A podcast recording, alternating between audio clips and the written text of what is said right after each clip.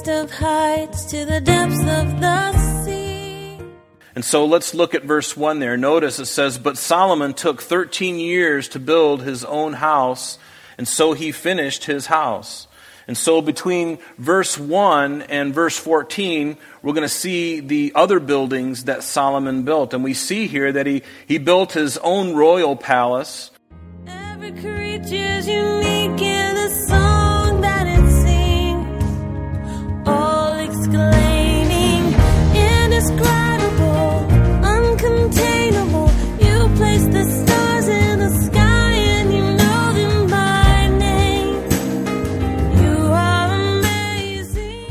Welcome, everyone. You're listening to Truth in Christ Radio, a Bible teaching radio ministry of Calvary Chapel of Rochester with senior pastor and teacher Rob Kellogg.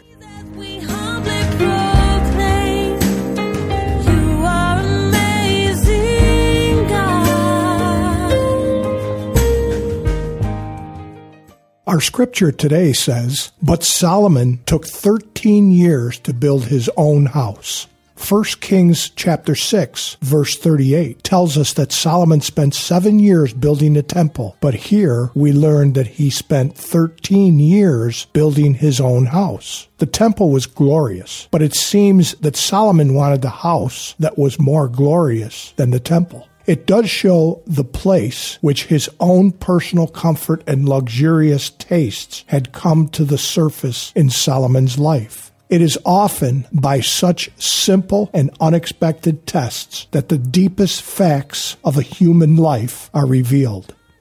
Now let's join Pastor Rob as he begins chapter 7 in 1 Kings. You know, as we're going through and, and looking at the uh, Solomon's temple, you know, sometimes talking about something is fine and good, but sometimes it's nice just to see something um, because there's a lot of technical details there, and just to kind of get it in your mind's eye as you read, it's sometimes helpful to do that. So we'll be doing that uh, tonight. And so we're going to look at uh, Solomon's temple and specifically looking at uh, 1 Kings chapter 7. Last week we looked at 1 Kings chapter 6, and we kind of, uh, Solomon just began to build the temple. And notice what it says there. And again, if you haven't uh, starred this verse or, or looked at it, uh, underline it, circle it, do whatever you got to do, because this is one of those verses that helps you um, put the Bible into its jigsaw puzzle as far as time is concerned. This is one of those special moments in the Bible that, uh, that when we look at everything uh, around these events, we can put them into places, and then we can find out whether something happened in a certain amount of time and what time it did happen, because we know, well, let's just look at it. It says, It came to pass in the 480th year after the children of Israel had come out of the land of Egypt, notice, in the fourth year of Solomon's reign.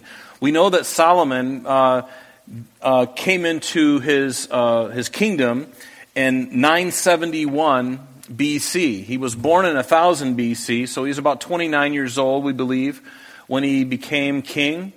And uh, so if we look at the fourth year of his uh, reign, you 971 minus 4, we get to 967. And so we back up 480 years before that, and we come to 445. Is that right? I think so.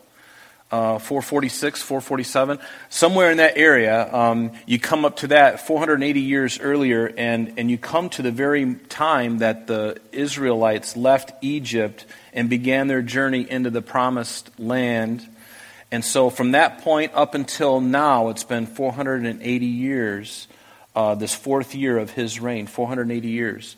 And so, that, again, one of those really great moments in the Bible because other history, secular history, you know, they, they know when certain things happen, and, and, and we know when this happened, and it's easy to ascribe dates and then build the timeline from there.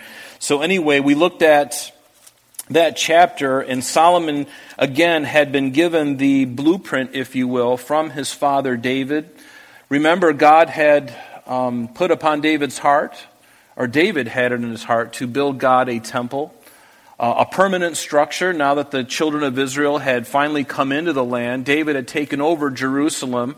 Now they were going to have a permanent structure instead of a, a, tabernacle that was temporary, able to be picked up and moved. That was all fine and good in their 40 years of wandering in the desert, but now they are well established in the land. And so a permanent structure wanted to be built, or David wanted to build it. But remember, God said to David, David, you can't build me a house. You can't build me a house because you're a, you're a warrior and you've got blood all over your hands. But your son, he's going to build me a temple. One who's going to yet be born of you, he will be the one who will build me the temple. And, and God was going to, again, uh, give to David wonderful, precious promises about his lineage going all the way to the time of Christ, because Christ is from the line of Judah. And remember, we looked at the promise, the Davidic covenant that God had made with David back in 2 Samuel chapter 7. Uh, I believe it's in verses 10 through 15 specifically. And God basically said, Your son is going to build me a temple. And by the way, there will not fail a man to sit on the throne of Judah as long as you obey me. Now, there is the conditional promise. If your son and your son's sons and the line, uh, the kings of Judah, if they continue to obey me and to walk in my statutes and my commandments, then they will continue to be on the throne. But when they start to stray, then there's going to be trouble. And we know through history there was trouble. And ultimately, the northern ten tribes were carried away captive in 722 BC by the Assyrians.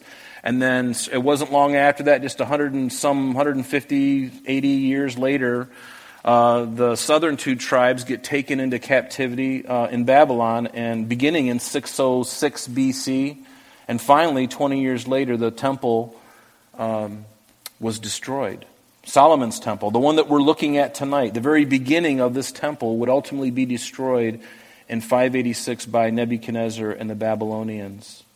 And so they're going to enjoy this temple for about 380 some years before it's finally going to be destroyed. Why? Because of their rebellion, because of their sin.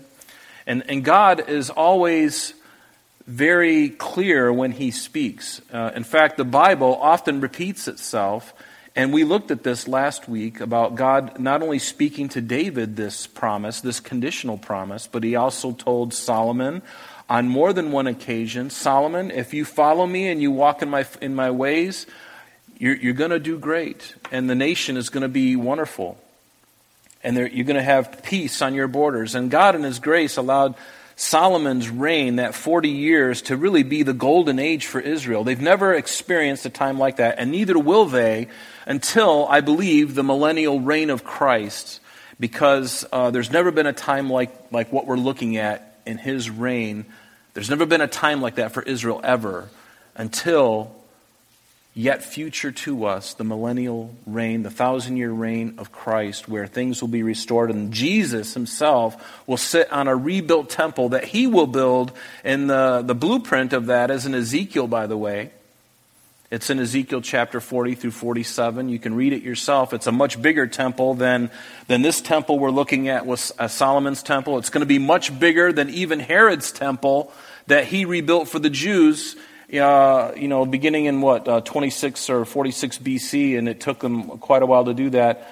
It's even going to be bigger than that. It's going to dwarf even Herod's temple, Jesus' temple that he's going to build in Israel during the millennial reign of Christ. And so, when we looked at chapter 6, we looked at the basic foundation of the temple, the measurements of the of the outer sanctuary, the, what we call the holy place, and then we looked at the measurements of the Holy of Holies, the, called the inner sanctuary. We looked at the portico that was out in front. We looked at some of the interior uh, furnishings of that temple. And, and, and what's interesting, uh, you know what, let's, uh, before I get ahead of myself here, chapter 6 is giving us all of this information about the temple specifically. And then, right in chapter 7, we have this little pause. It's almost like the brakes are being put on. And then the Lord sees fit to give us some of the other temple or other buildings, I'm sorry, that, that Solomon built during the beginning of his reign. And we really don't pick up with the temple itself and the furnishings of the temple until we get to verse 15 of chapter 7. So we got 14 verses in chapter 7 that are just sort of like an intermission, but the story goes on. And so let's look at the first 14 verses. Let's just read them and then we'll go back and take a look at this. So notice in verse 1 of chapter 7 it says, But Solomon took 13 years to build his own house, and so he finished all his house. He also built the house of the forest of Lebanon. Its length was one cubit, excuse me, 100 cubits, its width 50 cubits, and its height 30 cubits, with four rows of cedar pillars and cedar beams on the pillars. And it was paneled with cedar above the beams that were on 40 pillars, 45 pillars, excuse me, 15 to a row. And there were windows with beveled frames in three rows, and window was opposite window in three tiers, and all the doors and doorposts had rectangular frames, and windows. Uh, a window was opposite window in three tiers. He also made the hall of pillars. Its length was 50 cubits, and its width 30 cubits. And in front of them was a portico with pillars, and a canopy was in front of them. Then he made a hall for the throne of the hall of judgment where he might judge, and it was paneled with cedar from floor to ceiling. And then in verse 8, and the house where he dwelt had another court inside the hall of light workmanship. And Solomon also made a house like this hall for Pharaoh's daughter, whom he had taken as wife. And all these were of costly stones cut to size, trimmed with saws, inside and out, from the foundation to the eaves, and also on the outside to the great court. And the foundation was of costly stones, large stones, some ten cubits and some eight cubits. And above were costly stones hewn to size, and cedar wood. And the great court was enclosed with three rows of hewn stones and a row of cedar beams. And so were the inner court of the house of the Lord and the vestibule of the temple. Now King Solomon sent and brought Hiram or Huram from Tyre. He was the son of a widow from the tribe of Naphtali, and his father was a man of Tyre, a bronze worker. He was filled with wisdom and understanding and skill in working with all kinds of bronze work. And so he came to, came to King Solomon and did all his work. He did all of his work. And so we see now, as we're going back to verse 1 here, that there are uh, things that are covered in the, in, the, in the balance of this chapter after verse 14, excuse me. We're going to see the bronze pillars for the temple. We're going to see the sea, the, the, the, the brazen sea, and the, and the oxen that would be supporting that. And we're going to see carts and lavers where the, the priests would wash themselves as they would sacrifice offerings on the altar. And we're going to see other furnishings of the temple when we get to verse 40. And you might want to make a note in your Bible uh, at the beginning of this chapter to just reference Second Chronicles chapters 3 and 4, because those are really the parallel chapters, if you will, of this, uh, of really chapter 6 and 7. And so you're going to see pretty much the same information there, and sometimes in Chronicles you'll see something a little bit different, a little bit more information sometimes, and uh, it gives some some clarity on some things. And so let's look at verse 1 there. Notice it says, But Solomon took 13 years to build his own house, and so he finished his house. And so between verse 1 and verse 14, we're going to see the other buildings that Solomon built. And we see here that he, he built his own royal palace. We're going to see that he's going to be building the house of the forest of Lebanon. Now, this can be a little tricky because normally you would think that it was in Lebanon, right? But all of these things, these buildings that we're talking about here, were all very close together. In fact, were, there were colonnades and courtyards that kind of piece all of these things together. And so all of this was in Jerusalem. Okay, it wasn't in Lebanon, but he used uh, certainly the cypress and the, the cedar and those woods that they found that were very plentiful and very uh, populous up in the area of Tyre and Sidon. And, and remember, Hiram, the king of Tyre, was so happy to give that to Solomon. And in, um, and in response to that, uh, Solomon would also give them uh, foods and, and, and, different kinds of flour and olive oil, and um, we, we already looked at that. So, so he's going to have these different places, these other buildings uh, built. And so the house of the forest of Lebanon, the hall of pillars, the judgment hall or the throne, his own royal residence, of course, and then the queen's residence, who was his first wife that we know of, and that was uh, the king of Egypt's daughter, or Pharaoh's daughter. And here we can already see something in Solomon. And again, I, I think these things are like when, when you read them, you, you just you kind of scratch your head a little bit because God told uh, Solomon, he, he told, and, and Solomon certainly knew this because David, I'm sure, made him aware of it, that the Israelites, every Israelite male knew that they weren't to marry outside of Israel. They weren't to marry the, the, the, Gentile nations. Any, they were not to intermix like that. God wanted them to be separate. It wasn't some kind of racist thing. See, today, God would be canceled. God would be canceled. He would be kicked off Twitter and Facebook, and um, YouTube would, would forget about him, and, and, and the government would come after him. Uh, well, they did actually back then, and they crucified him. But anyway, Solomon began to do this thing, and, and this to me is just like a harbinger of things to come. It was just something that it's a little hint of like, Solomon, why'd you do that? Why couldn't you just marry a nice girl from Judah? I mean, there's plenty of young, cute girls. You didn't have to go outside of Israel, but he did. And we're going to see that that's going to be a problem for him later.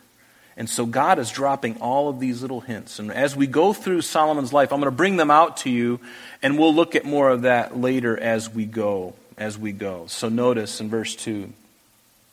So he also built the house of the forest of Lebanon. Its length was 100 cubits, its width 50 cubits and its height 30 cubits, with four rows of cedar pillars and cedar beams on the pillars.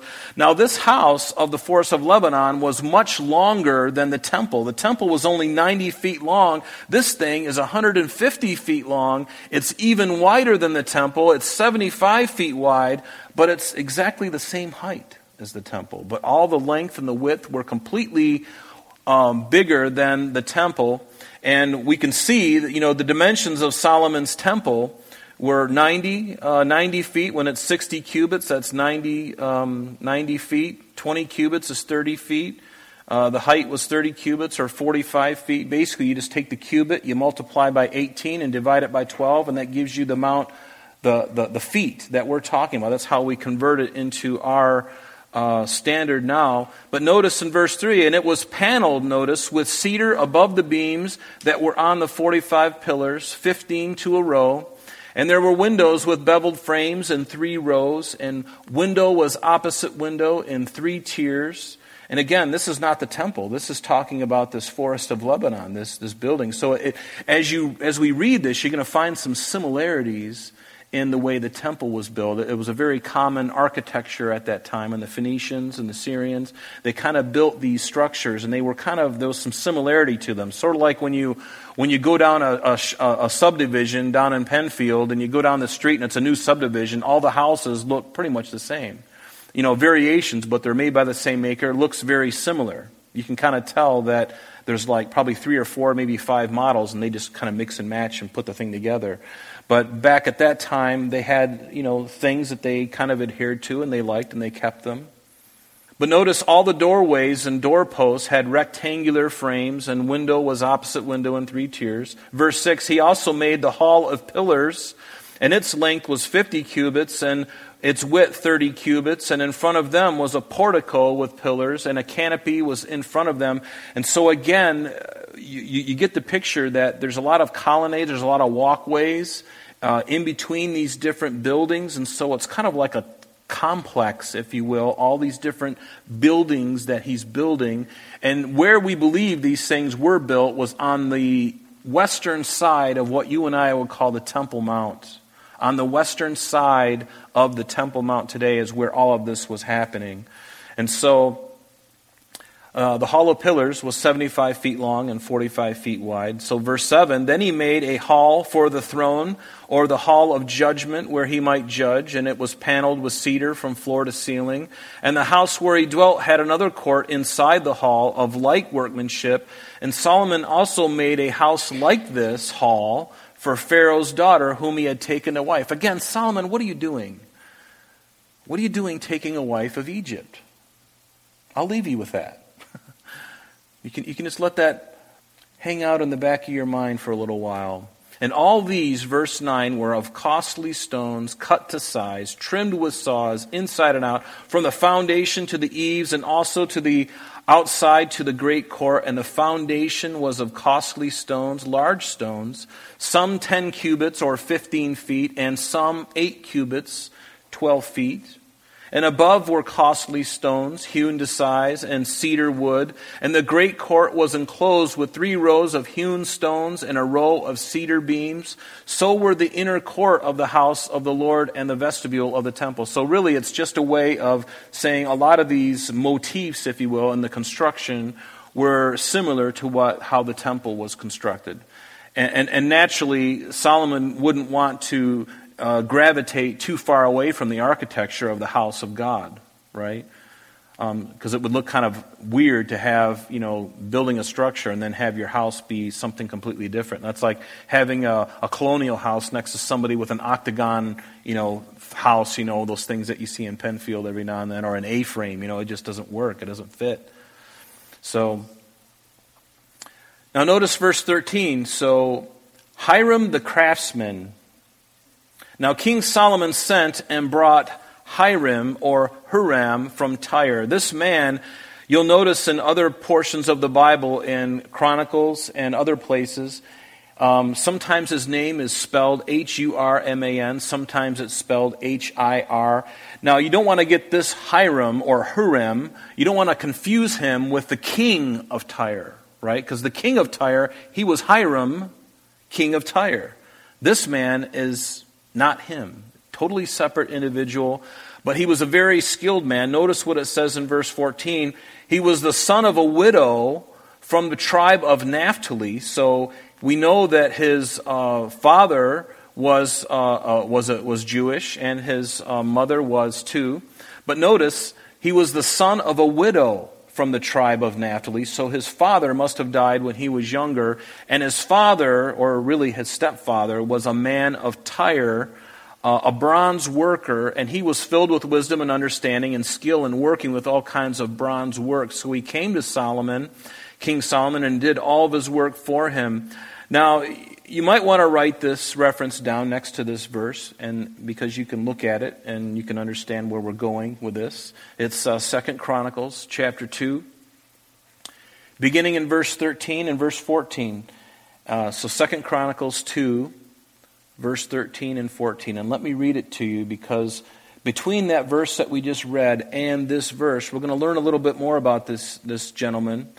It says in 2 Chronicles 2, verse 13, he says, And now I have sent a skillful man endowed with understanding, Huram, my master craftsman. And here, Hiram, the king, is speaking to Solomon. Look, I'm sending you this master craftsman. He's great in bronze. His, his stepfather is great in it. He is even better. And now he, I'm sending him to you. His name is Huram, my master craftsman, the son of a woman of the daughters of Dan.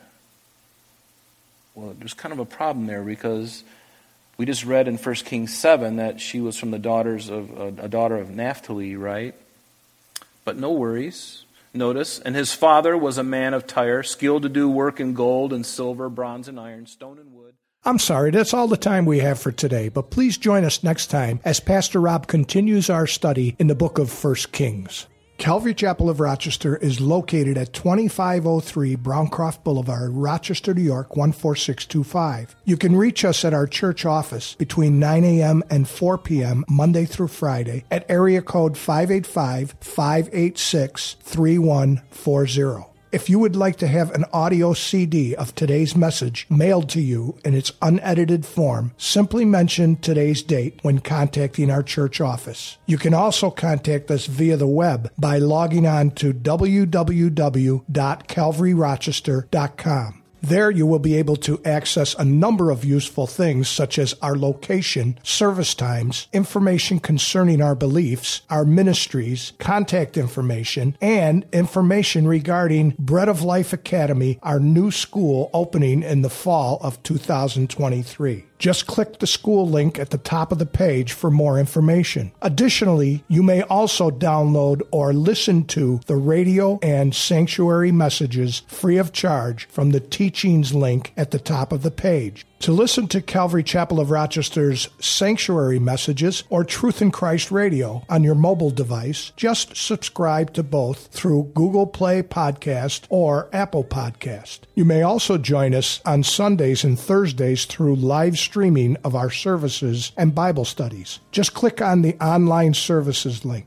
We're so glad that you could join us today. And if there is any way we can bless you in your walk with Jesus Christ, please don't hesitate to call our church office. Remember, Jesus said, I am the way, the truth, and the life. And for this cause I have come into the world, that I should bear witness unto the truth. Everyone who is of the truth hears my voice. May God bless you in abundance today as you walk with Him. And until next time, this has been Truth in Christ.